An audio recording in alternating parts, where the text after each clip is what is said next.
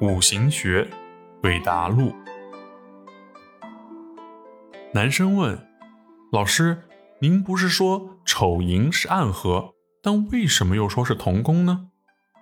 同宫是一个概念，暗合又是一个概念，同宫是同宫，暗合是暗合，就像旺是一个概念，强是一个概念，可以旺而不强，也可以又旺又强。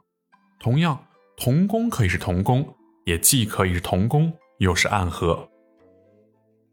女生问，老师，您不是说丑寅是暗合，为什么又说是同宫呢？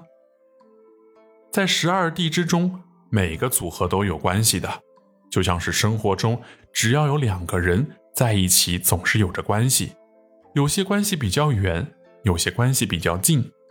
暗合是一个概念，除了申卯、午亥、丑寅，还有子巳、寅酉等等，只是有时候要论，有时候不论。如果同宫是一种友谊，那么同宫加上暗合，你从阳的角度说可以是知己，你从阴的角度说可以是一种暧昧。